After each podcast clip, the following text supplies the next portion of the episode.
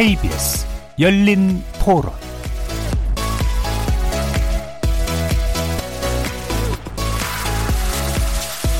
안녕하십니까. KBS 열린 토론 정준희입니다.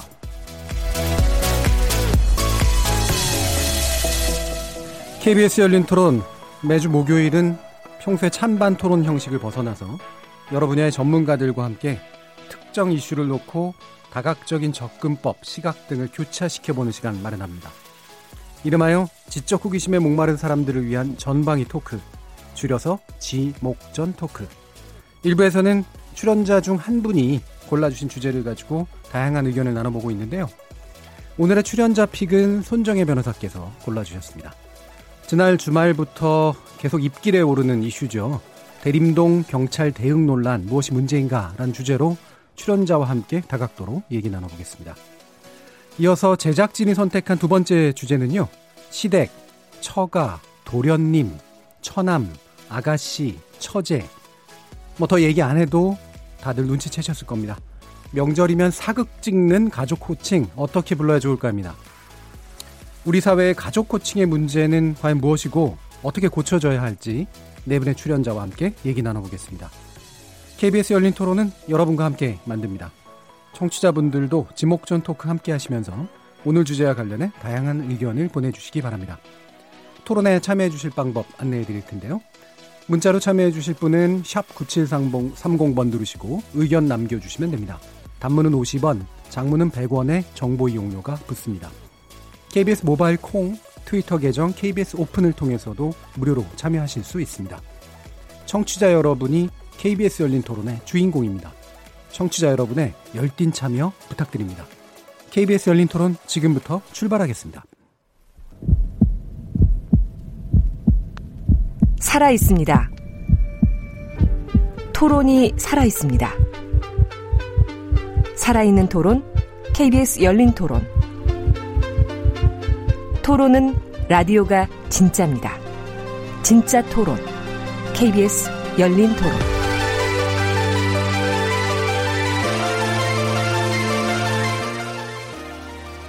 본격적인 토론 들어가기 앞서서 사고 소식 하나 알려드릴 텐데요. 오늘 오후 6시 22분쯤 강원도 강릉시 강원 테크노파크 강릉 벤처공장에서 수소탱크 폭발 사고가 발생했습니다. 현재까지 3명이 숨졌고 3명이 중상을 입고 1명이 매몰된 것으로 알려지고 있는데요. 추가 소식 들어오는 대로 더 전해드리, 전해드리도록 하겠습니다. 먼저 오늘 함께 해주실 분들 소개하겠습니다. 경제는 좌도 우도 없다. 참 좋은 경제연구소 이인철 소장님 나오셨습니다. 네, 안녕하세요. 이인철입니다. 자, 그리고 문화비평가 이태광 경희대 교수 나오셨습니다. 네, 반갑습니다. 이태광입니다. 나라를 걱정하는 과학자 이종필 건국대 교수 나오셨습니다. 안녕하세요. 이종필입니다. 그리고 부드러워 보이지만 날카로운 변호사 한국 여성 변호사의 손정혜 이사 나오셨습니다. 안녕하세요. 손정혜입니다. 자, 이렇게 경제 전문가, 법률 전문가, 문화 비평가, 그리고 물리학자까지 각각 다른 전공과 개성을 가진 네 분의 출연자와 함께 만들어가는 지적 호기심에 목마른 사람들을 위한 전방위 토크, 줄여서 지목전 토크. 오늘도 어떤 다양한 의견들이 쏟아질지 기대가 됩니다. KBS 1 라디오 채널은 유튜브 영상으로도 생중계가 되고 있습니다. 유튜브에 들어가셔서 KBS 1 라디오를 검색하시면 지금 바로 저희들이 토론하는 모습을 영상으로도 보실 수 있습니다. 팟캐스트로도 들으실 수 있고요. 매일 새벽 1시에 재방송도 됩니다. 자, 이렇게 함께할 방법 안내해 드렸고요. 지목전 토크 출연자의 픽 지금부터 시작해 보겠습니다. KBS 열린 토론. 휴객은 누구나 제압하기 힘들어요. 여경이 이제 사회 문화에서도 그러니까 남자 경찰이 못 치지 못하는 쪽에도 그 섬세함을 좀 볼 수도 있고 꼭 경찰들이 꼭 제압하기에만 있어서 있는 건 아니니까. 여경 예전에도 논란이 있었던 것 중에 하나가 이제 경찰로 채용할 때 체력 훈련 그런 것들이 이슈가 있었잖아요. 그런 것들을 좀 더 강화해가지고 관리를 하는 게 더 맞지 않나라는 생각을 좀 하고 있었거든요. 여경은 필요하죠. 왜 필요하냐? 여성들이 어떤 범죄 행위를 했을 때 누가 제재를 할 거야? 이게 필요하죠. 취객을 제압하러 갈 경우에 이제 여경의 힘으로 감당이 안 되겠다 싶을 경우에는 짝을 지어서 간다든가 뭐 이런 식으로 해결해야지 야 여경은 힘 약하니까 나가지 마 이건 아니라고 봐요. 사기를 직장시켜줘야죠. 여경들 길을 살려줘야죠. 자기의 권리는 자기가 찾아야 되는 부분이라고 생각을 하면 경찰도 한번 자기 성찰, 자기 반성 그런 부분에 좀 뒤돌아봐야 되지 않나 그렇게 생각합니다. 자, 시민들의 의견들 좀 들어봤는데요. 뭐 다들 아시다시피 어, 이른바 대림동 여경 논란 뭐 이렇게 불리우고 있는데 뭐 실제 행정구역 구로동이라고 하기도 하고요. 또 이제 여성 경찰에 관련된 문제, 여성 여러 가지 이제 또 논란도 진행되고 있는 것 같습니다. 어, 손정혜 변호사님 이 주제를 고르신 이유 어떻게? 일단 이 사건이 상징하는 바가 우리 사회의 많은 문제점을 음. 함축적으로 보여주고 있다. 첫 번째로는 우리나라에서 왜 이렇게 경찰 조직은 불신의 대상이 되었는가. 이 음. OECD 국가에서 경찰이 신뢰도가 거의 꼴찌 수준이거든요. 예. 멕시코가 그 밑에 있고 그 위에가 우리입니다. 그런 경찰의 신뢰도 문제를 다시 한번 생각해 봤고요. 두 번째는 여경 논란이죠. 여성은 왜 어떤 잘못을 했을 때 집단화돼서 어, 전체가 비하되는가? 왜 음. 여성 혐오에 대한 이런 문제는 지속적으로 발생하는가에 대해서 한번 이야기를 해보고 싶었고요.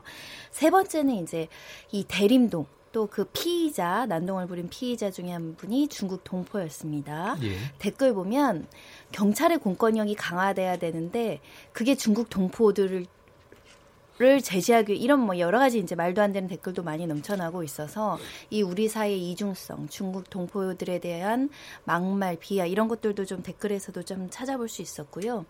세 번째로는 뭐 결국 우리나라의 경찰의 공권력은 강화돼야 된다. 그 범위는 어디까지일까? 우리 사회는 어디까지 수용할 수 있는가? 그 다음에 문제는 이 동영상이 처음에는 17초만 공개되고 나중에 경찰이 전부 공개하면서 오해가 좀 많이 풀렸거든요. 예. 우리가 지금 인터넷상에서 벌어지고 있는 일부 편집증적인 부분만 보고 전체의 여론이 한쪽으로 쏠려서 왜곡되는 현상이 지나치게 가속화되고 있다. 이런 부분들이 함축적으로 어, 담겨져 있다라고 생각해서 한번 토론하고 싶었습니다. 예. 그러니까 우리 사회의 현재 여러 가지 쟁점들로 흔히 얘기되고 있는 것들이 이제 압축돼 있다라고 보신 거네요. 경찰력에 관련된 문제, 그냥 경찰에 대한 신뢰성의 문제, 공권력의 행사 범위에 관련된 문제, 또 우리 사회 약자이자 타자라고 또 볼 수 있는 이제 어떤 중, 제중, 아, 한국에 있는 중국 동포의 문제, 그 다음에 또 여성 경찰에 관련된 문제, 그 다음에 특정한 어떤 부분에 대해서 과도하게 뭔가가 표출되고 있는 그런 문제, 이런 것들을 압축하고 있다고 보신 것 같습니다. 자, 그러면 이제 어쨌든 이 사건을 뭐 대부분 아시긴 하겠지만 잘 모르시는 분들도 계실 테니까요. 어, 이인철 소장님께서 혹시 이 사건 개요 소개해 주실 수 있나요? 사건은 굉장히 단순해요. 네. 이게 이제 손 변호사님 여러 가지 이제 의미를 부여해 줬기 때문에 굉장히 복잡한 사건으로 알려져 있지만 팩트만을 좀 찾아보면 아, 일단 큰 그림에서 보면 경찰관이 추객을 이제 진압하는 과정에서 여경의 진압 과정이 적절했느냐 이게 핵심인데 지난 13일 밤이었습니다. 그러니까 뭐 구로동이었는지 뭐 일부 언론에서는 대림이라고 하는데 이 밤에 가게 앞에서 난동을 벌이는 추객 두 명이 신고를 받고 경찰관 두 명이 남자 경찰 한 명, 여자 경찰 한 명, 두 명이 출동을 해서 좀 제재하는 과정에서 처음에는 순수하게 말로 제지를 했지만 이게 술 취하다 보니까 이게 욱해서 갑작스럽게 이 경찰관의 뺨을 때리는 때리게 됩니다. 이 뺨을 맞은 경찰관이 재빨리 이제 취객을 제압하죠. 그 과정에서 옆에 또 다른 취객이 또 경찰로 덮치려고 하니까 여자, 옆에 있던 여성 경찰이 좀 움찔하면서 좀 힘으로 밀리는 영상이 공개가 된 거예요. 1차 영상에서 이게 악마의 편집이라고 할 수 있는데 한 17초짜리에서 보면 거기에는 여경은 이 과정에서 주위의 남자분한테 또 도움을 청합니다. 수갑을 채우는 과정에서 네. 남자분 도와주세요 이런 얘기를 네. 하니까 이게 지금 민간인한테 수갑을 채우라고 하는 게 맞나? 이런 논란까지도 확산이 됐고 또 이 여경 대비 좀 미흡했다라고 확산이 되니까 이틀 만에 경찰이 이 해명에 나섭니다. 총 한 2분 가까운 된 원본 영상을 다 공개를 해요. 그러니까 원본을 공개하니까 이전 것과는 좀 판약이 달랐어요. 여성 경찰은 제압하는 과정에서 침으로 약간 밀린 건 사실이지만 일단 이제 무릎으로 제압을 했고요. 그리고 미란다 원칙까지 고지를 또박또박 한 거예요. 그리고 남자분 도와달라고 했는데 옆에 지나던 그 교통경찰관이 합류를 해서 결국 힘센 사람을 진압할 때 남자도 힘드니까 한 손은 여성 경찰관이 그리고 나머지 한 손 수갑 채운 거는 교통 아, 경찰관이 했습니다. 잘 했음에도 불구하고 계속해서 논란은 온라인성이 더 뜨거운 것 같아요. 꼬리에 꼬리를 물고 아까 이제 손 변호사님 얘기했던 것처럼 그러니까 이제 경찰 측은 여성은 매뉴얼대로 잘했다라고 얘기했음에도 불구하고 이게 오히려 뭐 여성 혐오 쪽으로 좀 기우는 모습도 좀 보이는 것 같고 근데 정작 지금 지적을 받아야 될 건 이 사건의 핵심은 공권력을 그렇게 이 완전히 무 이제 무용지물로 만드는 이 폭행한 사람에 대한 어떤 비난의 화살이 돌아가 돌아가야 되는데 오히려 이제 적절하게 대응하느냐의 문제 쪽으로 좀 비전 좀 약간 와전된 그런 사건입니다. 음. 뭐 생각보다 굉장히 단순하다고 얘기 주셨는데 복잡합니다. 예, 그 근데 현실에서 이런 사건은 예. 자주 벌어지죠. 동영상에 그렇죠. 보시면 음. 처음에는 경찰이 막 설득하려고 그래. 이러시면 안 됩니다. 예. 계속 돌려보려고 설득하는데 욕이 나와요. 측의 입에서 뭐 음. 어쩌저쩌 욕이 나와요. 그러다가 계속 제재하고 설득하는데 그 다음에 뺨이 나옵니다. 그 다음에 또 옆에 있던 사람 사람 사람이 사람을 밀치는 폭력행위까지 이어지거든요. 그래서 이런 현장은 실무적으로 경찰 이야기 들어 많다는 거예요. 예. 그래서 이 사안을 사실은 몇 개를 좀 쪼개서 좀 알아보는 게 좋을 것 같아요. 여러 가지 그 뭐 비판의 목소리도 사실 한두 가지 목소리가 아니라 계열도 굉장히 다른 목소리들이 섞여 있기 때문에 그래서 뭐 어느 게 우선순위가 있다라고 말하기는 좀 어렵겠지만 일단은 당장 이 취객을 제압하는데 좀 서툴러 보이는 그 모습 이 이제 이른바 경찰 자격 논란으로 이제 벌어진 거 이 부분에 대해서 일단 한번 얘기를 나눠보죠. 어떻게 보십니까? 제가 동영상을 전부 다 봤는데 어, 그 경찰 A 경장님이 그 문제된 그 영상의 핵심적인 부분에서 특별히 뭘 부족하게 한 건 없었습니다. 완전히 예. 제압을 했고 할 수 있는 범위 내에서 이 피해자를 설득하고 체포하는 데까지 성공적으로 업무를 완수를 했거든요. 다만 최초에 공개된 밀치니까 밀린 부분. 음. 여성이니까 다른 남성보다 훨씬 더 많이 밀릴 수도 있겠죠. 그 부분을 비난할 소지는 전혀 없다고 생각합니다. 예. 오히려 왜 그러면 어 치객이 요구를 하고 뺨을 때리고 밀치는 행동까지 경찰 진압 장비가 사용되지 않았는가 음. 그런 부분에 대한 물음이 있었을 뿐 특별히 이 남성 2인 1조로 나가셨잖아요 남성 경찰관과 여성 경찰관의 업무 범위에 있어서는 특별히 매뉴얼을 벗어난 건 없었다 음. 그런 면에서는 왜 이렇게 확대돼서 무용론까지 나오는지에 대한 납득이 좀 어려웠습니다. 음. 저는 그 그런 면도 있는 예, 것 같은데 우리 보통 사람들한테 익숙한 경찰과 취객의 장면은 현실에서 뭐 볼 수도 있지만 그 부분 주로 영화나 예. 드라마 그렇죠. 이런 데 보면은 뭐 말끔하게 뭐, 되잖아요. 그렇죠. 예. 우리가 보는 여성들은 영화에 나오는 여성들은 뭐 블랙 위도우라든지 예. 네. 어마무시하잖아요. 뭐 라미란 뭐 이번에 경찰 관련 걸캅스 이한희 씨도 네. 이한희 씨도 그렇고 예. 어 굉장히 뭐 남성보다 훨씬 더 이제 우월하게 예. 뭐 순간에 그냥 제압을 하는 어, 영화나 드라마에서 뭐 그런 장면들이 좀 너무 익숙해서 그런 게 아닐까. 음. 어, 은연중에 우리는 아 경찰이라고 하면은 어 그 경찰에 대한 기대치가 어, 암묵적으로 좀 그렇게 높아져 있는 것도 좀 작용하지 않았을까 하는 생각이 들더라고요. 음. 예. 저는 근데 예. 그, 거기도 저는 동의를 하는데요. 그 대중문화가 주는 어떤 그런 감성적인 어떤 변화 이런 것도 분명히 있죠. 근데 저는 이게 이제 어, 굉장히 복잡하게 보이지만 사실 약간 한꺼풀을 어, 걷어내고 보면 공통분모가 있습니다. 그러니까 일단 남, 남성 경찰은 비난의 대상이 아니, 아니잖아요. 그죠? 왜냐하면 이 남성 경찰도 그 동영상 보시면은 태전을 잘못 쏘고 뭐 이렇게 좀 제압을 초창기에 잘 못해요. 그러니까 대응을 그렇게 잘했다고 말씀을 드릴 수는 없어요. 그러니까 그러니까 여성 경찰보다 그렇게 잘했다 이렇게 말할 수가 없는데 과거 같으면 만약에 다른 사안들 같았으면 그 남성 경찰에 대한 비난이 굉장히 많이 쏟아졌을 거예요. 그러니까. 근데 어 문제는 그게 여성 경찰이 있었고 그리고 그 대상이 말씀하신 건데 중국 동포였어요.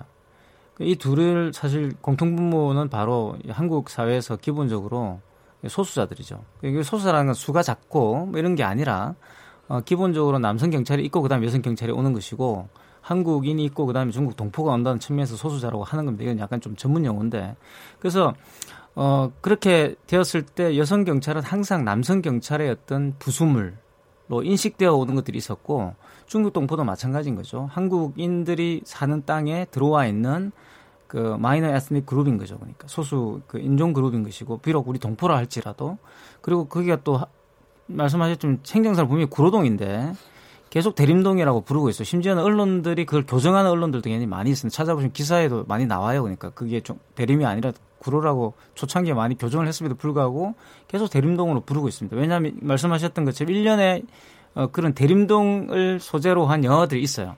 청년 경찰부터 해가지고 범죄도시 범죄도시는 정말 심한 영화죠. 네. 만약 미국 같은 데서 절대 개봉이 될 수 없는 영화인데 만약 소, 미국이 소송도 걸려 있지 않나요? 관련 다른 다른 영화가? 그런 네. 소송이 제기될 움직임까지는 음. 확인이 아, 됐었고 네. 그래서 법률적 만약에 차이나타운이나 어떤 특정한 그런 에스닉 그룹이 거주하는 지역을 그런 식으로 묘사를 했다 미국 같으면 절대 개봉을 할 수가 없는 영화죠. 만들 수도 음. 없었겠지만 그래서 그런 부분들을 봤을 때 어, 어떻게 보면 한국 사회가 지금 어느 정도 제가 볼 때 문화적 과도기에 지금 있는데요. 그게 뭐냐 그러면 과거에 어떤 공동체 위주의 문화에서 점점 이제 미국식 어, 자유주의적이었던 문화로 이행해가고 있는데 여기에서 오는 어떤 그런 저는 가치 충돌이 있다고 봅니다. 그 그게 뭐냐 그러면 억울함이 있는 거예요. 그러니까 우리 특히 젊은 세대들. 저는 여경 같은 경우도 가만히 보면 경찰 문제처럼 보이지만 말은 그냥 공권력을 강화하라고 말하는 것처럼 보이, 보이지만 그 진실이 드러났음에도 왜 계속 이런 논란이 끊이지 않느냐 그러면 사실 이거는 예전에 공무원 가산점하고 비슷한 문제거든요. 내가 경찰에 지원하는데 여성은 말에 팔굽혀펴기를 무릎 대고 해도 되는데 나는 해, 다 해야 된다 이거죠. 음. 여기서 오는 어 어떻게 보면 젊은 남성들의 어떤 그런 억울함들 이런 게 표출되고 있다고 저는 생각을 하고 왜냐하면 지금 젊은 남성들은 어, 그, 이 젊은 세대들은 본인들이 특권층이라 생각하지 않습니다. 제가 어릴 때만 해도 어, 사실 젊은 세대는 젊다는 것만으로 특권층이었죠. 가능성을 갖고 있기 때문에 이렇게 말을 많이 들었는데 지금 젊은 세대는 본인들이 약간 어, 약자라고 생각하는 경향이 있어요. 그러니까 그 약자라는 그, 그 멘탈리티와 근데 그런 것을 가지고서 아니 조금 이렇게 이런 식으로 해서 되겠느냐고 문제 제기를 하는데 그게 다 되고 이제 계속 반론을 제기하니까 뭐 화가 나는 거죠. 그래서 저는 이 문제의 본질은 공권력의 문제도 있지만 사실 더 깊이 들어가 보면 여기에는 젊은 세대의 어떤 그런 공정성에 대한 이 공정성이란 말 그대로 기계적 공정성일 수도 있는데 그런 열망이 있는 것이고요. 거기에 대한 어떤 약자에 대한 어떤 새로운 가치 변화들이 지금 수반되고 있는 거. 그래서 이게 아주 잘 저는 선택을 했다고 생각하는 게 이게 단순하게 대림동 여경 사건이 아니라 굉장히 많이 복합적인 한국 사회 문, 이 문제점을 드러내고 있다. 지금 현재 우리가 좀 우려해야 되는 그런 문제들이 많이 드러나고 네. 있다고 봅니다. 네, 중요한 부분을 얘기해 주시긴 했는데 어, 예를 들면 이제 그걸 본질이라고 얘기하는 거는 좀 단순화되는 측면이 사실 없진 않잖아요. 그러니까 그게 되게 중요한 요소지만 이게 지배적 요소냐 아니면은 기타 요소들을 끄는 요소냐라고 하는 거는 좀 판단해 볼 필요가 있는 것 같긴 한데. 그렇죠. 그러니까 사실 그 주요 요소는 예. 공권력의 문제죠. 예. 공권력이 거기서 대응을 제대로 못했기 때문에 음. 말씀하신 것처럼 영화처럼 하지 못했기 때문에 발생한 문제예요. 그러니까 항상 어떤 문제가 발생하면 그 문제의 원인을 찾죠. 음.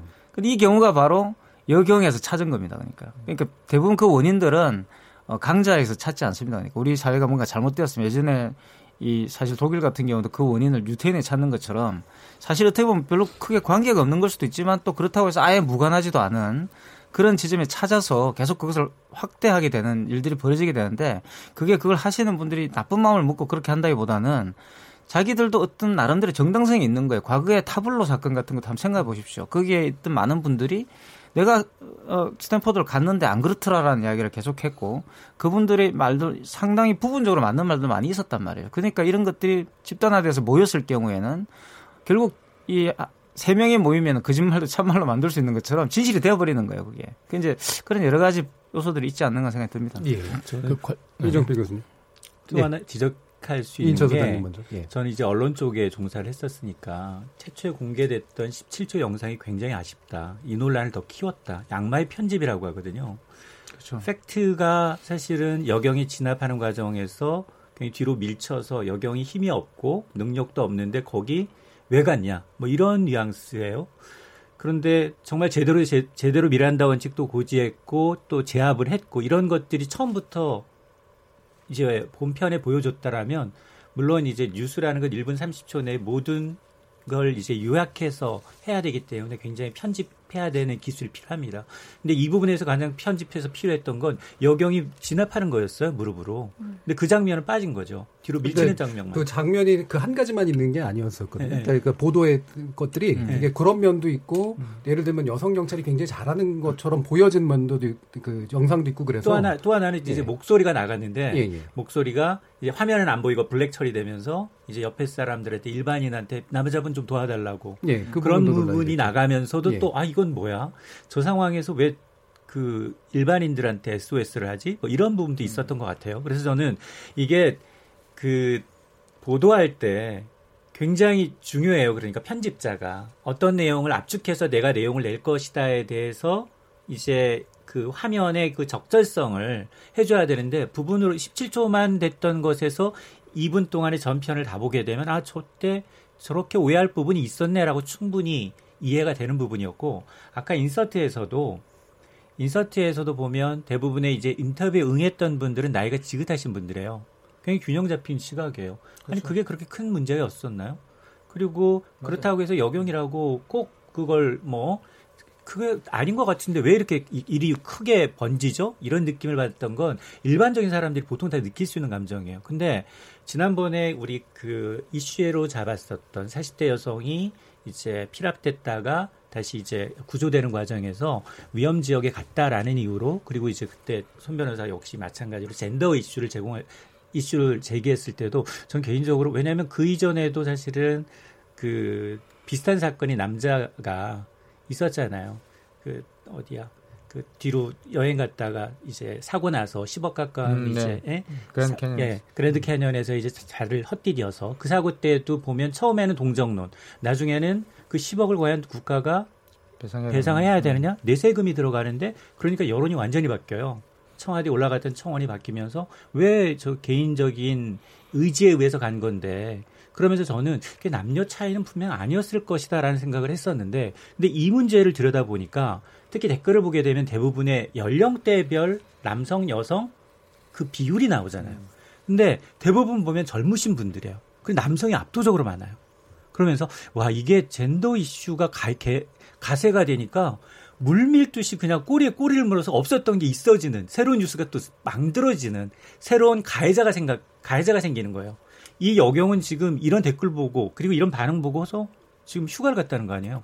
고소하신다고. 그러니까 물론 일부 악플을 단 분들한테는 이제 고소를 한다고 했지만, 그러니까 이게 굉장히 우리 그 문화 깊숙이 굉장히 뿌리 깊게 있구나라는 것을 좀 절감했어요 이번 사건 통해서. 근데 잘 봐야 되는 게, 그러니까 그 연령대가 높다고 해서 이제 이게 균형 잡힌 시각이다라고 볼 수 있는 측면도 있지만, 아까 이제 태카 교수님도 왜 젊은층이 이제 그런 것들을 하느냐는 사실은 기존부터 이어왔던 것 사건들을 아는 젊은층과 그다음에 그걸 모른 채 말씀하시는 또 이제 그 나이 드신 분의 어떤 시각 차이는 충분히 있을 수 있는 것 같거든요. 음. 예를 들면 이게 이제 아까 이태강 교수도 말씀하셨는데 이게 여경이라고 하는 존재가 사실은 경찰은 굉장히 충분한 무력을 쓰거나 이제 어떤 힘을 쓸 수 있는 현장에 투입될 수 있는 사람에 의해서 이루어져야 되는데 실제로 현장에 투입된 인력이 그렇지 못한 여경이 투입된 거 아니냐라는 게 그와 비슷한 사건들로부터 이제 나온 면이 있었고 그렇기 때문에 왜 그러면 여경들이 이렇게 비율이 많고 현장에 그냥 사실은 잘 못하면서 가지?라고 하는 이제 물론 오해가 일부 들어가 있었습니다만 그런 식의 이제 논의로까지 연결되고 있었단 말이에요.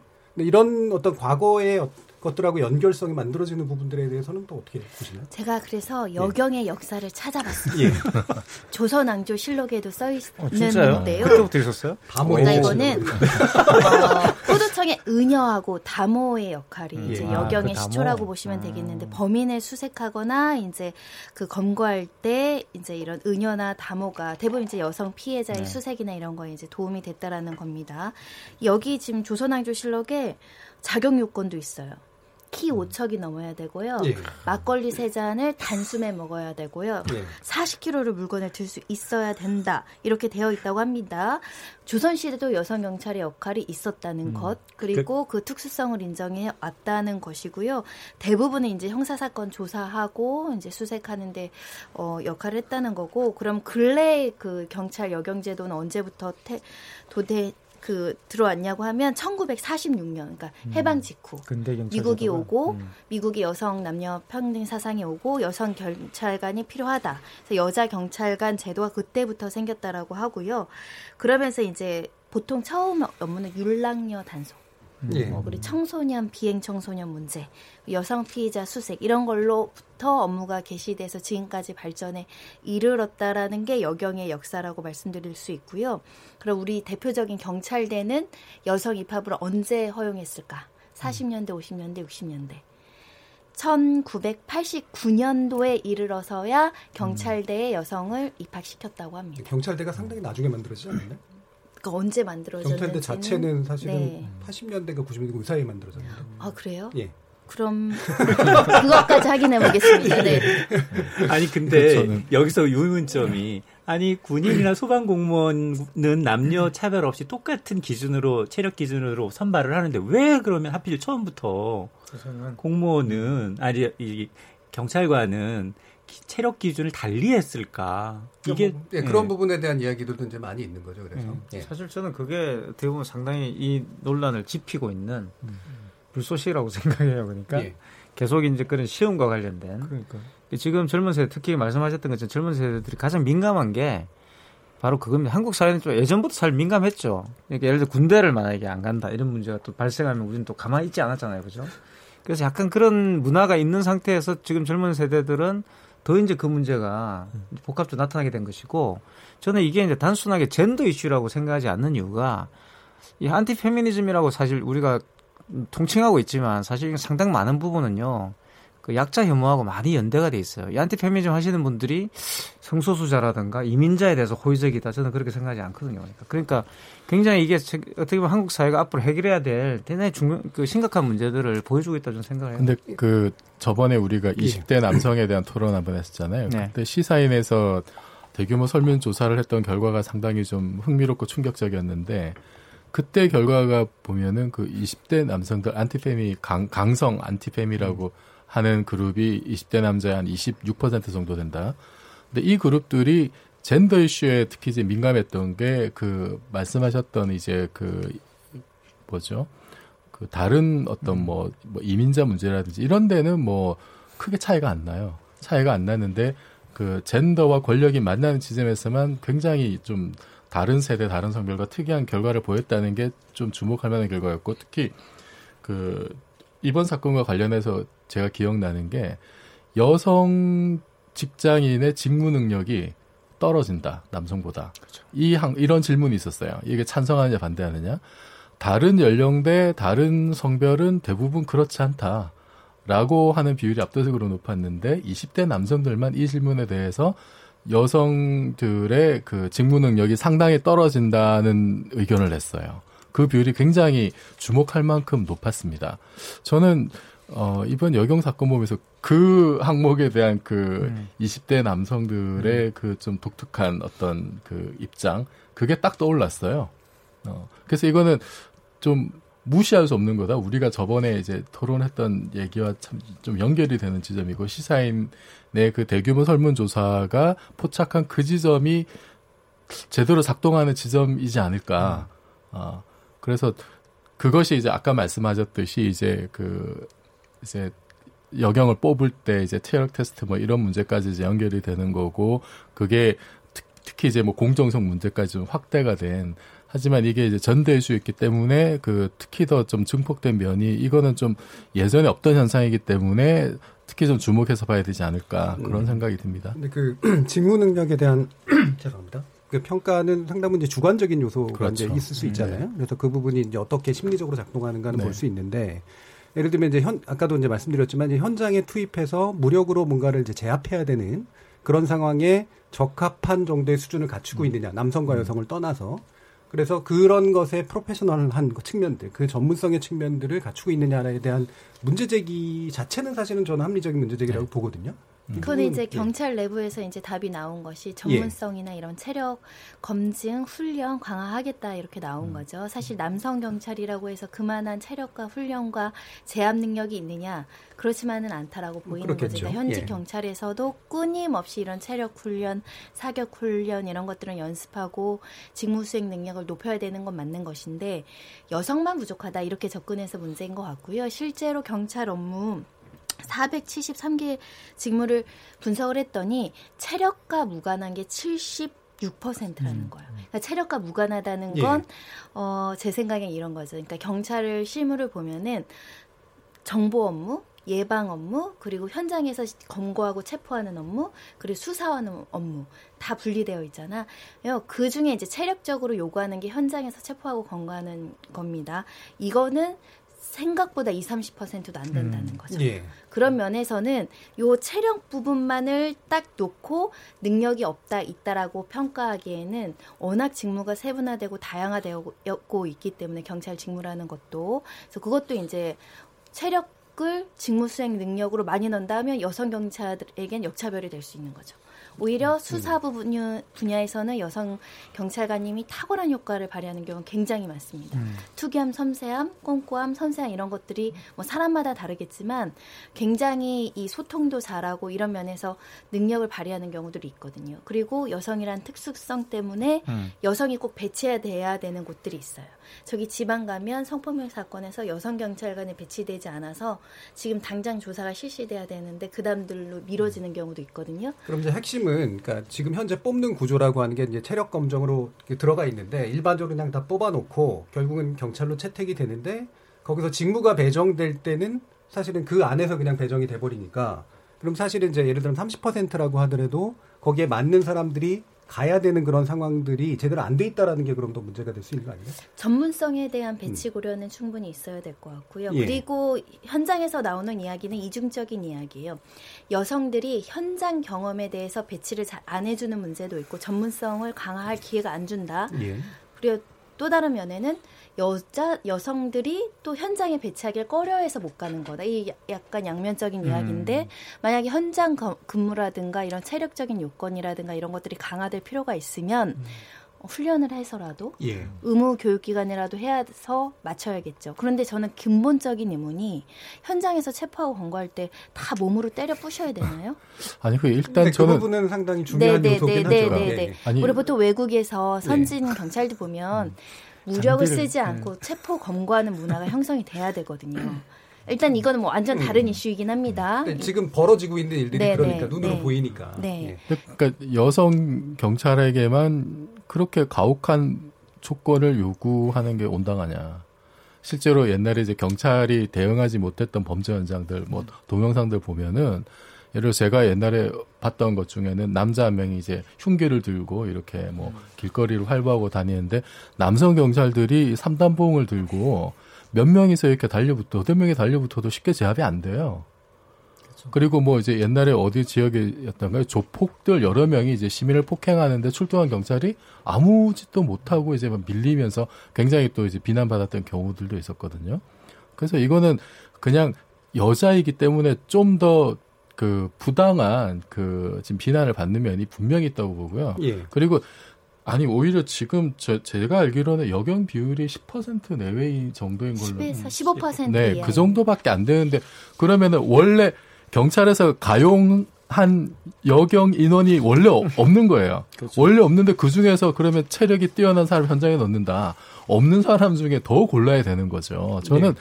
차라리 오히려 여, 여성들에게 문호를 더 확대를 하고 음. 그 중에서 정말로 자기 적성에 맞고 힘이 받쳐주, 체력이 받쳐주 이런 사람들 현장에 투입하고 음. 저는 그런 식으로 가야 해결이 되지 않을까. 그러니까 계속해서 이제 지금 채용 시스템하고 배치 네. 시스템 사이에 갭이 있어서 생기는 네. 문제 같다는 생각이 자꾸 들거든요. 네. 그 다음에 현장에서 체포를 하거나 이럴 때 실제로 그게 단지 무력만으로 제압하는 게 아니라 네. 이런 장비나 훈련을 통해서 네. 이제 네. 어느 정도 신체에 위해를 가하지 않으면서도 할 수 있도록 네. 만들어주는 어떤 방법의 문제라든가 네. 이런 게 이제 해결의 어떤 내용인데 네. 말씀처럼 이제 그게 당장 특정한 누군가가 능력이 된다 안 된다의 문제가 돼버린 이 상황의 문제가 있을 수 있겠죠. 그러니까 그, 렇게 돌려버리면은 예. 편하죠 얘기하기가. 예.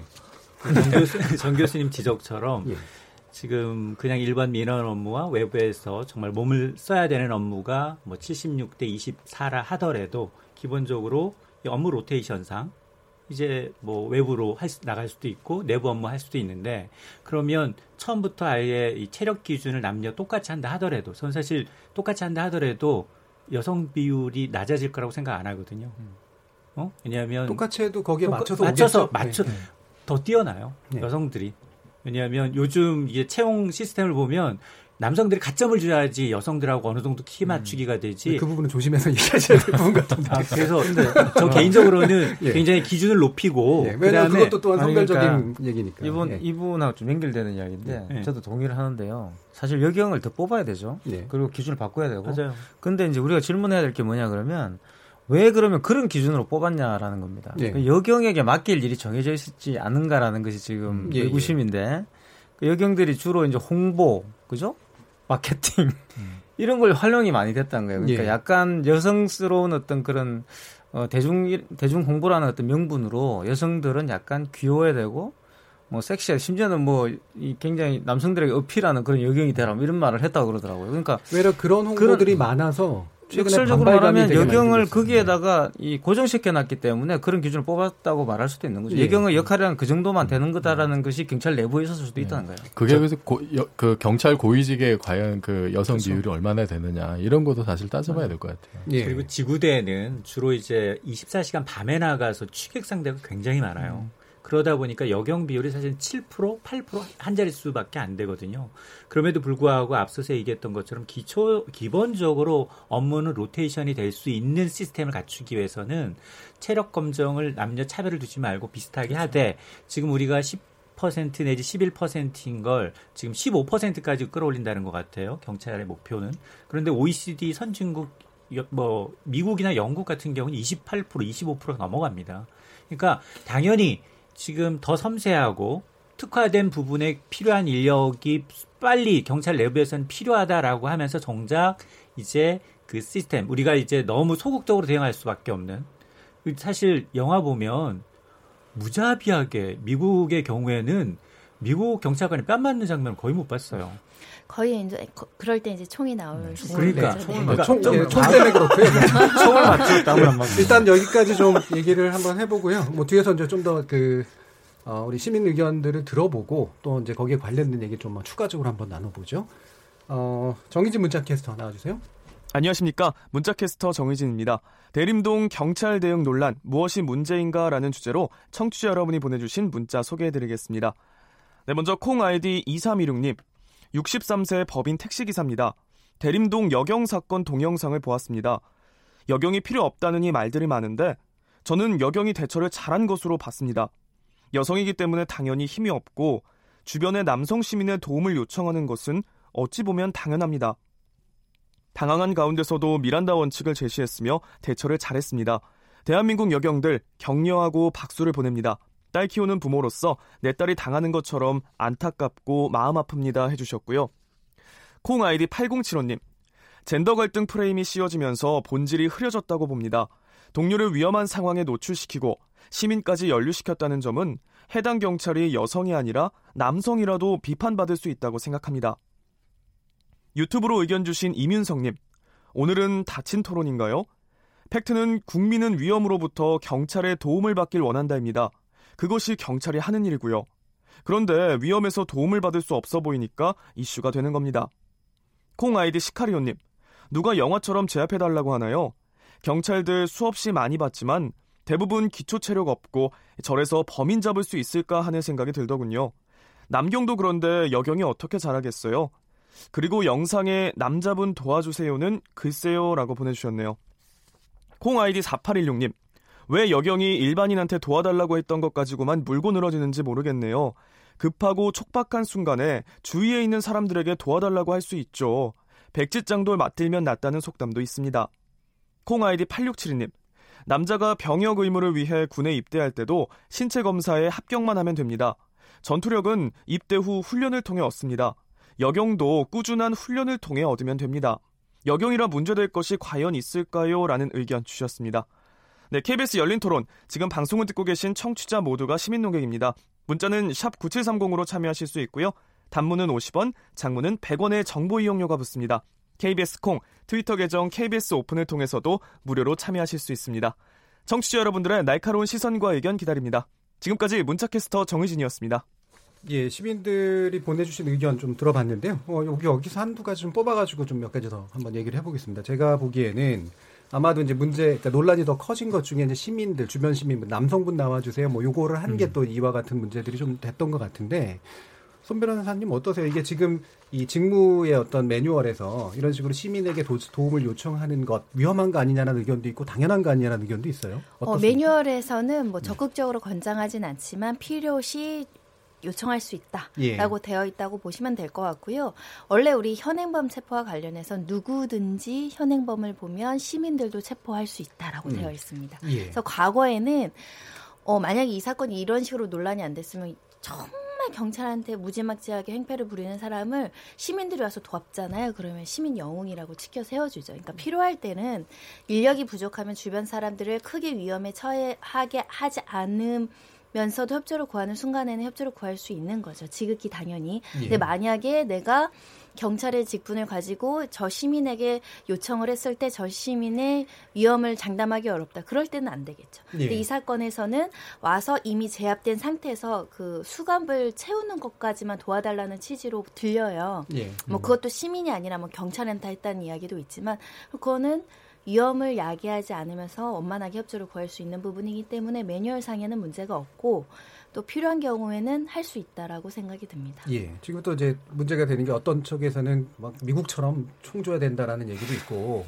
또 어떤 쪽에서 사실은 이제 그러다 보면 소식 강압, 그러니까 우리는 또 공권력에 대한 강압 이 기억들을 가지고 음. 있는 세대이기도 하니까 이런 부분이 좀 충돌할 수도 있는데 지금 보니까 원경환 서울지방경찰청장이 비례의 원칙에 따라, 그러니까 즉 위험하면 위험할수록 대응하는 경우 불이익을 받지 않도록 하겠다 이런 식으로 했어요. 기준들이 지금 새로 마련이 되고 있는 겁니까? 일단은 경찰 물리력 행사 기준은 원래는 현장 경찰관이 합리적으로 판단해서 대응하라 이런 원칙만 있었다는 거예요. 합리적이라는 건 굉장히 애매모호하니까 소극적으로 방어할 수밖에 없는 현장 경찰관들의 애로가 있었던 것 같습니다. 근데 이 사건으로 한 다섯 가지의 단계로 나눠서 수능, 소극적 저항, 적극적 저항, 폴, 폭력적 공격, 치명적 공격 이렇게 나눠서 음. 이 걸 단계별로 조금 이야기 뭐 손이나 팔로 잡는 거 그리고 경찰관을 밀면 관절을 꺾거나 가스 분사기를 사용할 수 있다. 폭력적으로 공격이 들어왔을 때 뭐 주먹이나 발로 사용을 했을 때는 테이저건을 쏠 수 있다. 음. 치명적으로 총기나 흉기를 사용했을 때는 권총을 사용할 수 있다. 이렇게 분류해서 적극적으로 이제 제압할 때 이런 장구나 이런 것들을 사용하겠다. 비례 원칙이라는 건 뭐 최소 침해 원칙을 유지하겠다라는 건데 조금 더 경찰의 현장 대응 능력을 강화하고 경찰 공권력을 강화하겠다라는 입장을 보였다고 보시면 됩니다. 예. 뭐 이런 것도 혹시 뭐 여론 때문에 또 갑자기 이렇게 이쪽으로 갔다가 또 시간 지나면 또 예, 또 강하게 했다고 저쪽으로 가고 이러지는 않았으면 좋겠고요. 채용 과정 그다음에 배치 과정에서의 합리성도 늘어나고 그다음에 이 훈련이나 어, 여러 가지 어떤 장비의 지급 이런 것을 통해서 실제로 시민들에게 크게 위해가 가지 않는 선에서 범법 행위를 이렇게 다룰 수 있는 그런 기준들이 또 새로 마련이 됐으면 좋겠습니다. 청취자 여러분들의 직접 참여로 이루어지는 KBS 열린 토론 청취자들의 의견을 받아봤고요. 어, 대림동 경찰 대응 논란이라고 불려지고 있는 이 사건을 어, 성별을 떠나서 공권력을 다시 세우고 하지만 또 그 이 공권력을 어, 과도한 폭력의 어떤 행사로 이어지지 않을 수 있도록 하는 그런 적절한 기준을 마련하는 문제까지 함께 논의해 봤습니다. 여러분께서는 KBS 열린 토론과 함께하고 계십니다.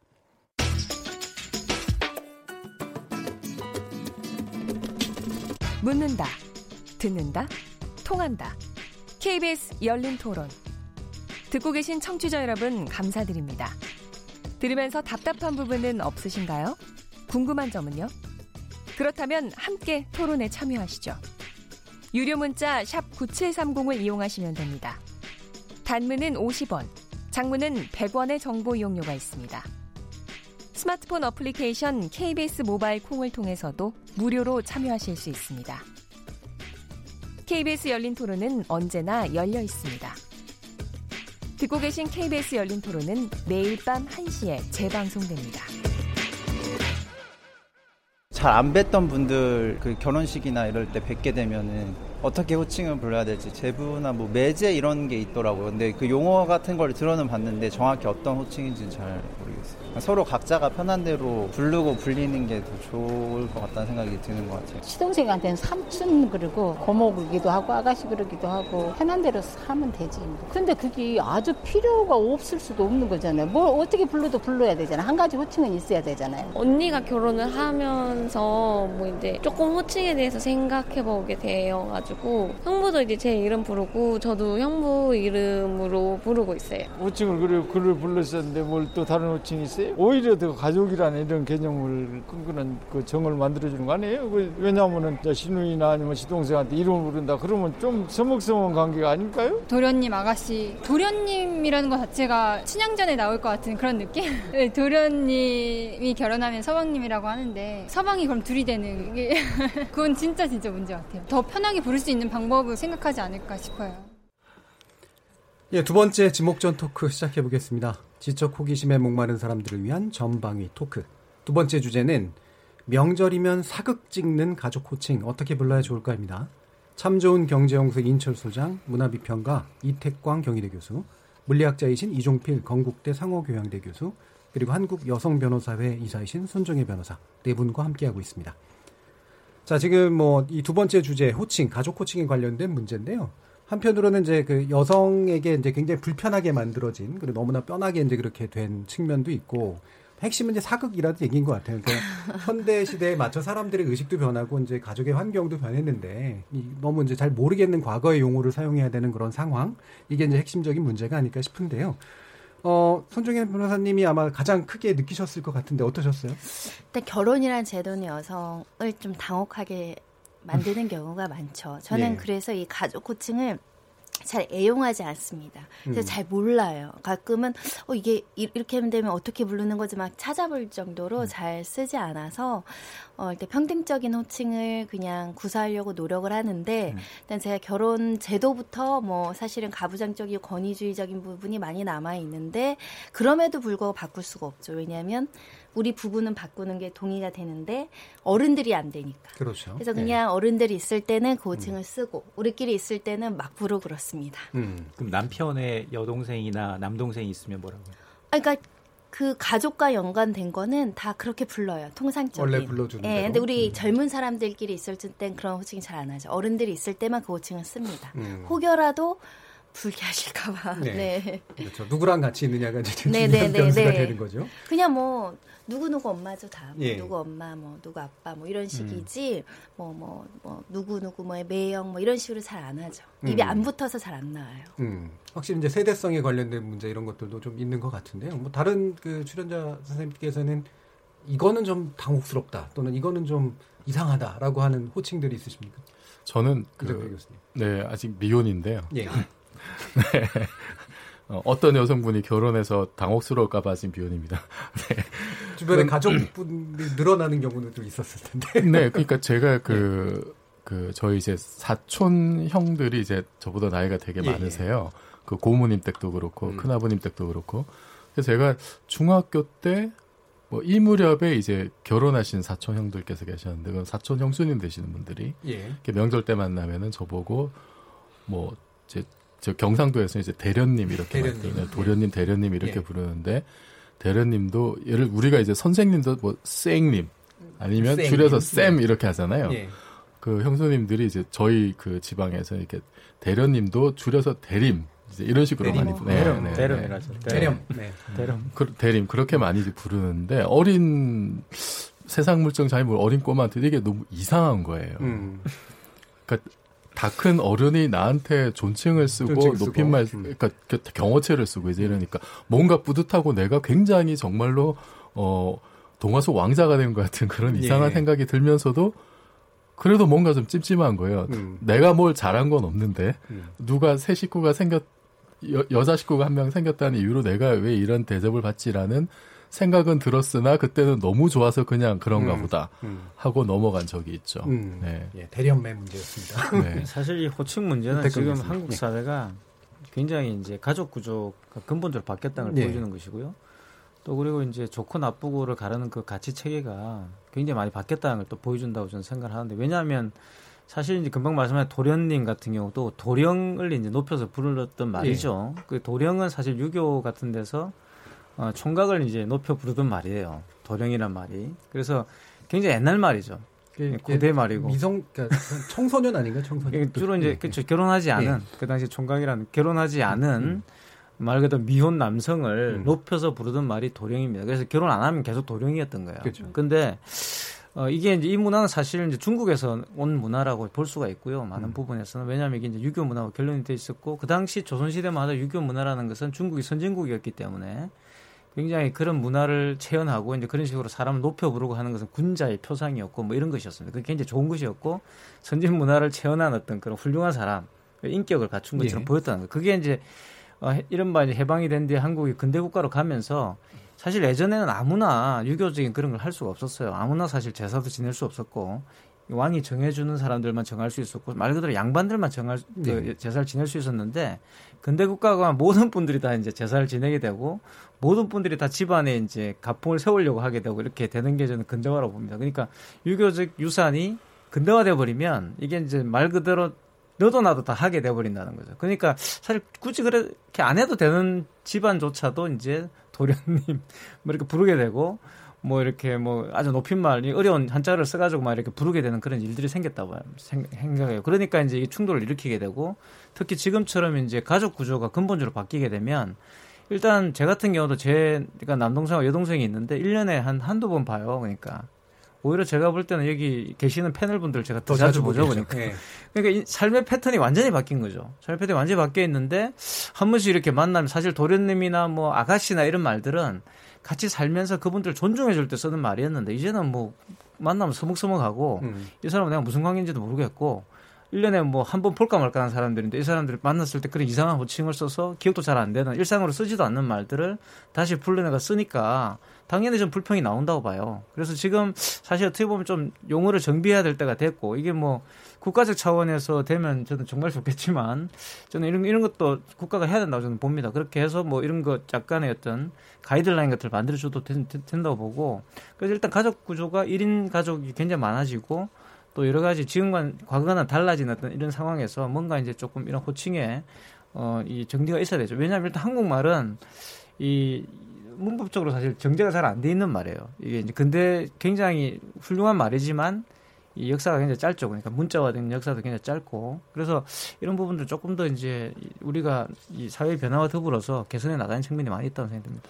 아니 그래서 그 네, 보니까 지금 한국 건강 가정진흥원 여기서 가정 호, 가족 호칭 사례 공모를 해서 당선작이 나왔대는데 예를 들면 증조 할머니 할아버지를 최고 할머니 할아버지. 이거 좀 이상해요. 큰할머니로 아니 그냥 큰할머니가 포함하는 여보 큰할머니. 네. 네. 간혹 계시는 네. 고조 할아버지나 이런 분들 어떻게 어떻게 해요? 최최고고 장인어른 장모님의 이제 아버님 어머니. 음. 시댁 처가는 시가 처가로 이제 부르자.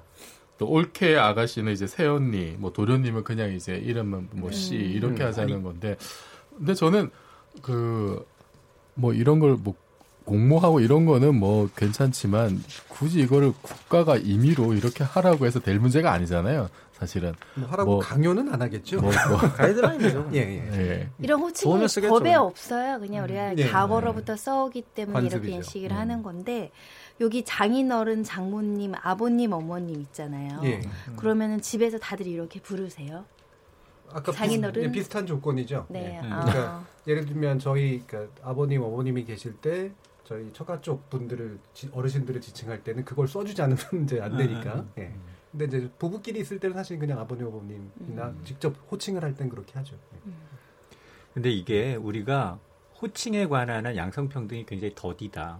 미국은 간단하잖아요. 미스터, 음. 미스, 미스. 이름을 부르면 되죠.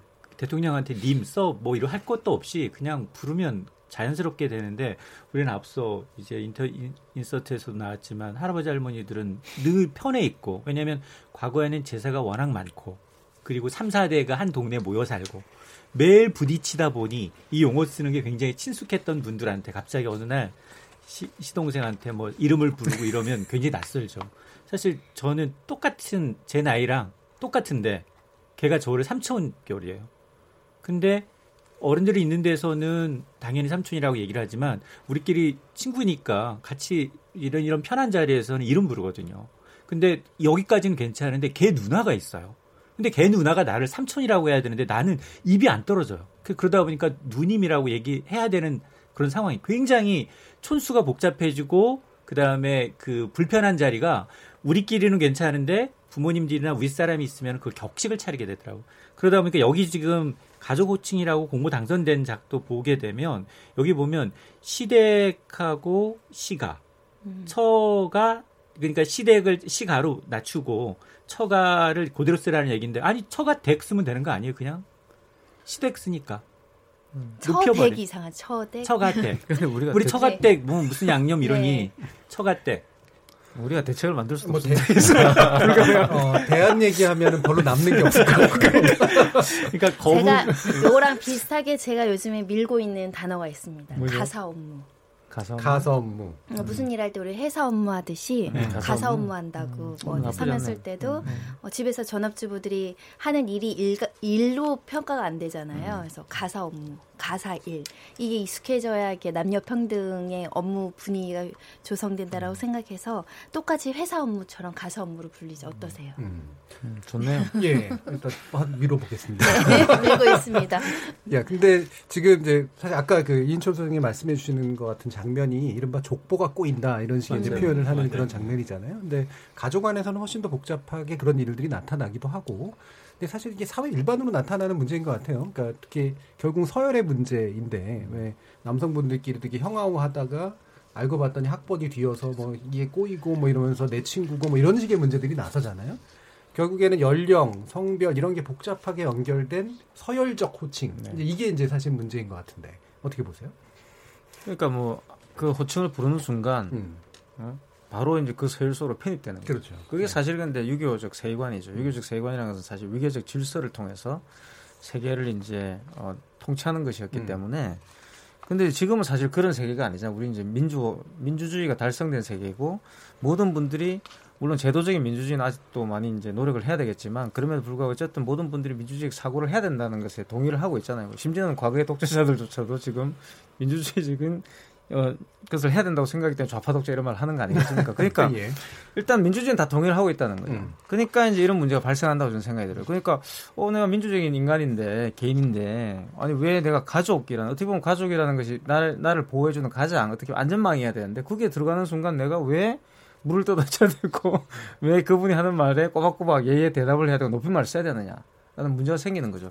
이게 사실 우리가 높임말을 갖고 있기 때문에 이렇다고 말씀하시는 분도 있어요. 음. 우리가 높임말을 그렇죠. 써야 되기 때문에 그러면 다 높여주면 되는 거 아닐까? 음. 저는 생각이 들고 아 다 높이든지 아니면 다 이렇게 말을 낮추든지 낮추기 힘드니까 다 높여주면 되는 것 같고 또 친해지면 낮추면 되고 그런 것들은 저는 어느 정도 유동성을 발휘할 수 있, 을 거라는 생각이 들고 근데 어쨌든 이 가족 관계는 저는 제 같은 경우도 여기 지금 호충해 보시면 동선이 뭐가 있지만 저 아무것도 몰라요 저도 저도 상당히 나이가 있지만 한 번도 이런 걸 불러본 적도 없고 뭐 저분이 동서라 그러면 저분이 동서인가 이런 생각이 든다는 거죠.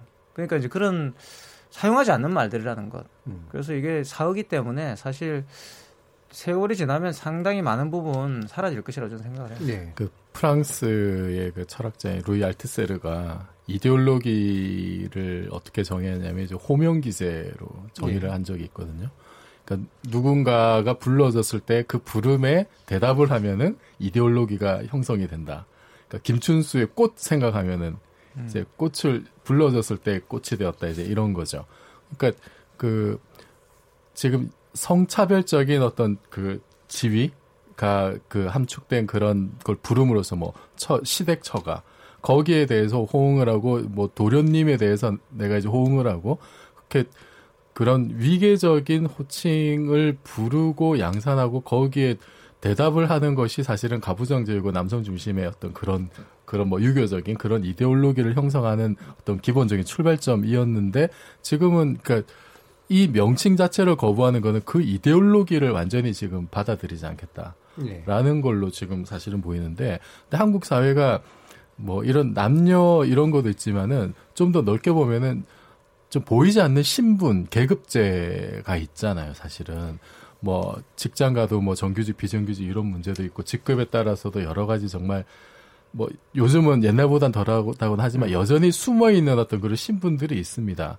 그래서 차세에 저는 이게 그 좀 그런 아직까지 남아 있는 좀 불합리한 어떤 그 좀그 불평등의 요소들 이거를 아예 음. 좀다 없애는 음. 그러니까 좀 가족 호칭의 문제뿐만 아니라 좀 사회 전반에 좀 이렇게 남아 있는 그런 좀 위, 위계적이고 수직적인 좀 그런 것도 타파를 하는 게 좋지 않을까. 네, 뭐 궁극적으로는 당연히 그런 네. 방향으로 가는 게 맞는 거고 그게 시대 정신일 텐데 이게 왜 직업하고 연관해서도 네. 이런 것들이 좀 꽤 많이 있잖아요. 그렇죠. 예. 네. 그러니까 뭐 이제 뭐 저 같은 경우도 저한테 이제 뭐 호칭을 할 때 예를 들어서 뭐 교수님 내지는 뭐 박사님이 이렇게 되게 높여서 많이 불러주는데 예.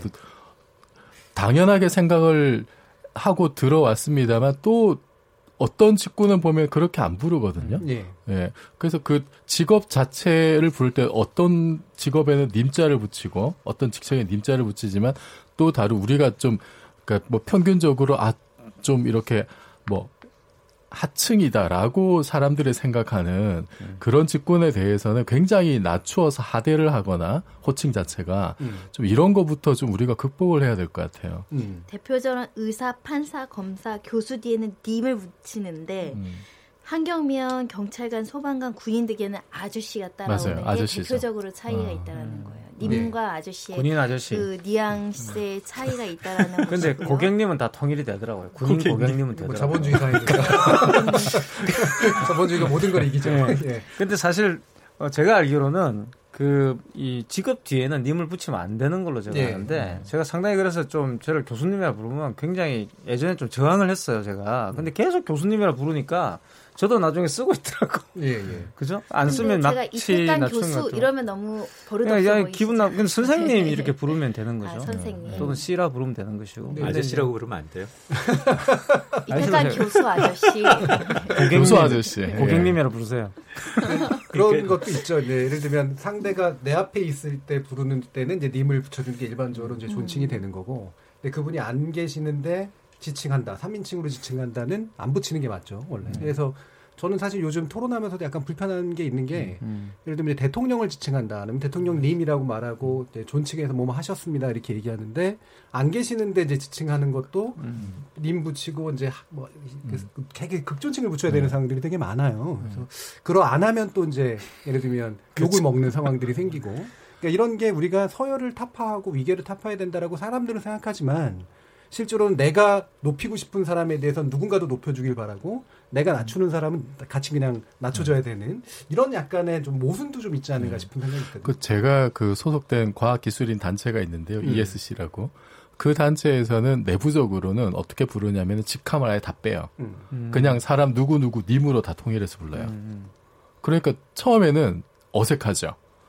왜 밖에서 만나면 뭐 교수님 뭐, 뭐 박사님 뭐 이러는데 그 안에서 만날 때는 그냥 아무개님 이렇게 부르니까 그런데 익숙해지니까 그게 더 편한 거예요. 음. 그게 더 편하고 직함에 가려진 그 사람이 보이는 거예요. 음. 그래서 이거는 뭐 물론 이제 그렇게 크지 않은 규모에서 그냥 우리 합의에 의해서 하는 거지만 어 뭐 일반 회사에서도 그런 식으로 그 좀 파괴적으로 굉장히 수평적인 어떤 그런 호칭 문화를 발달시키는 회사도 있다고 들었는데 어, 저는 이런 거는 좀 다른 데서도 고민해 볼 필요가 있다. 굉장히 좀 괜찮은 시도인 것 같아요. 예.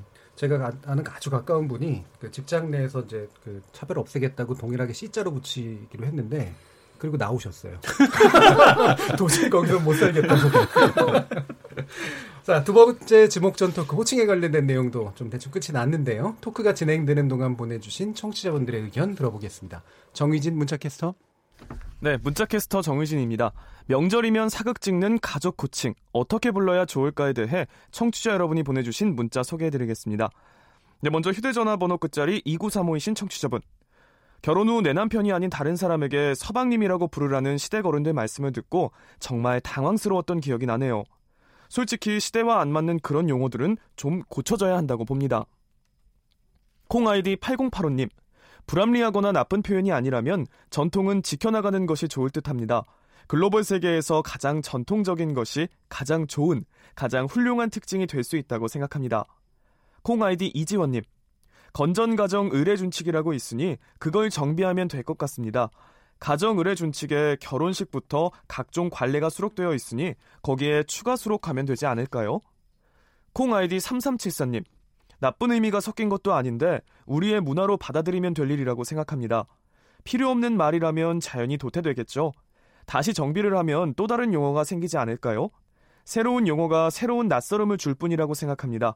하나의 존중되어야 할 문화라고 생각됩니다. 라고 보내주셨네요.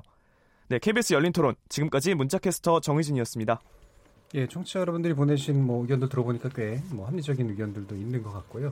사실은 우리가 용어를 의지 있게 바꾼다고 하는 게 바꾼다고 해서 관습이 안 바뀌면 또는 서열 의식이나 이런 어떤 기본 바탕이 안 바뀌면 사실 바뀌지 않잖아요. 그래서 말 그대로 여기서 얘기해 주신 것처럼 새로운 용어가 생겨나서 또 새로운 차별을 만들어내는 이런 경우들이 많은 것 같은데 여러분 어떻게 생각해요? 이런 언어가 후행하느냐 선행하느냐라는 데 아주 고전적인 문제이기도 합니다만 일단 뭐 사회가 말씀하신 것처럼 바뀌어야지 언어도 바뀌는 게 있는 네. 거고요. 또 이제 사회는 상당 부분 또 언어에 빚지고 있는 것도 있습니다. 음. 그래서 또 이게 저는 상호작용을 해야 된다 봐요. 그러니까 음. 이제 뭐 국가가 아예 그냥 통행을 딱 결정해가지고 이렇게 해라 이렇게 말하는 부분도 있어야 되지만 어 사실 이, 어느, 이 문화의 부분들은 그렇게 국가가 그렇게 통제할 수 있는 부분이 아니거든요. 음. 그렇기 때문에 자연스럽게 흘러가야 되지만 사실은 또 그것이 악화가 양화를 구축하지 않도록 또 좋은 방향으로 계도할 책임도 저는 음. 국가에 있다 봐요. 이게 이제 정치적 올바름이라고 하는 굉장히 좋은 의도가 사실은 반발이나 새로운 네. 차별을 불러일으킨 그런 측면들도 또 없지 않아서 상당히 좀 조심스럽게 하지만 과감하게 또 접근해야 되는 문제인 것 같아요. 저는 그 제사 문화가 급격하게 바뀌는 걸 보면서요. 네. 어, 아, 이게 그 제사도 사실은 아까 얘기 나왔듯이 굉장히 유교스러운 이런 전통 예. 중에 하나인데 요즘은 뭐 특히 이제 명절 같은 경우 차례 굉장히 간단하게 지내고 아예 이제 뭐 그런 행사 없이 이렇게 뭐 가족끼리 여행 가거나 이런 게 보편화 그러니까 마, 많이 이제 많이 퍼지고 있는 예. 상황이죠. 예. 어 그러면은 그것과 연동된 어떤 호칭 문화도 저는 어 괴를 같이 하지 않을까 음. 자연스럽게 너무 이제 강요하지 않더라도 그런 시대 변화가 좀 저는 생각보다 빨리 오시다고 봅니다. 음. 제가 또 대표적으로 예를 드는 게 매장 문화인데요. 매장 문화 음. 그렇게 하지 말자고 얘기하다가 음. 요즘 뭐다 예, 네. 화장 화장장이 그렇죠. 부족해서 문제가 네. 되는 그런 네. 상황까지 온 거 보면 음. 사회 변화가 어떤 음. 것들은 빨리 이끌어내고 어떤 음. 것들은 더디 갈 수밖에 없는 이런 친구들이 네. 있는 것 같습니다. 그러니까 여기 있는 분들이 다들 공감한 것 같아요. 성차별적 요소, 직업차별적 요소에 대해서는 인지를 하고 있기 때문에 그렇죠. 그러니까 우리 아버지 세대 정도가 지나면 한 25세 년 정도가 지나면 아마 굉장히 들으면서도 귀에 익숙하고 차별적인 요소가 좀 배제된 음. 그리고 이런 것들이 가이드라인 주면 그거를 어느 정도 답습하면서 사람들이 공론화하는 과정이 생기니까 아마 좀 빨리 우리가 굉장히 빨리빨리 하는 나라기 때문에 빨리 정착할 수 있겠다는 생각이 듭니다. 음. 위계 질서가 굉장히 급속도로 무너지고 타파하고 그게 이제 수평적인 인간 사이의 음. 문화, 조직 사이의 문화 그게 더 긍정적인 효과를 발휘한다는 거죠. 생산성도 더 네. 높고 가정 내에서 계속 가부장적인 문제 때문에 계속 가정 폭력이 계속 생기거든요. 직함이 수평적이면 훨씬 더 분위기가 가벼워질 음. 것 같습니다. 그래서 음. 이 호칭 부분은 시간의 문제 이제 바뀌지 않을까라는 생각을 하고 있고요. 네. 또 어르신들이 먼저 음. 이렇게 좀 말을 편하게 하라고 말씀해 주셔야 돼요. 예. 젊은 사람들은 그렇죠. 마음이 있어도 또 어른들 불편하실까봐 섣불리 하지 못하거든요. 그래서 음. 수평적인 분위기, 그러면 훨씬 더 친밀해지거든요. 그렇죠. 고려해 예. 주시면 좋겠습니다. 예, KBS 열린 토론 오늘의 두 번째 지목전 토크 명절이면 사극 짓는 가족 코칭 이렇게 불러야 좋을까라는 주제로 함께 이야기 나눠봤습니다. 어, 오늘 오후 6시 22분쯤에 강원도 강릉시 강원 테크노파크 강릉 벤처 공장에서 수소 탱크 폭발 사고가 발생했습니다. 어, 현재까지 두 명이 숨졌고 네 명이 중상을 입었고요. 한 명이 매몰된 것으로 알려지고 있습니다. 사망자가 약간 바뀌었네요. 현재 건물은 붕괴 위험이 있는 것으로 전해지고 있으니까 주변에 계신 분들은 주의하시기 바랍니다. KBS 열린 토론 매주 목요일은 지적 호기심에 목마른 사람들을 위한 전방위 토크, 줄여서 지목전 토크로 청취자 여러분들을 만나고 있는데요. 오늘은 네 분의 전문가와 함께 경찰 대응 논란에 관련된 것 그리고 가족 코칭에 관련된 내용 함께 두 가지 주제를 가지고 다양한 의견들 나눠봤습니다. 오늘 함께 해 주신 이인철 참좋은 경제연구소장, 문화비평가 이태광 경희대 교수, 물리학자이신 이종필 건국대 교수, 그리고 손정혜 변호사 모두 감사드립니다. 저는 내일 7시, 저녁 7시 20분에 다시 찾아뵙겠습니다. 지금까지 KBS 열린 토론 정준이었습니다.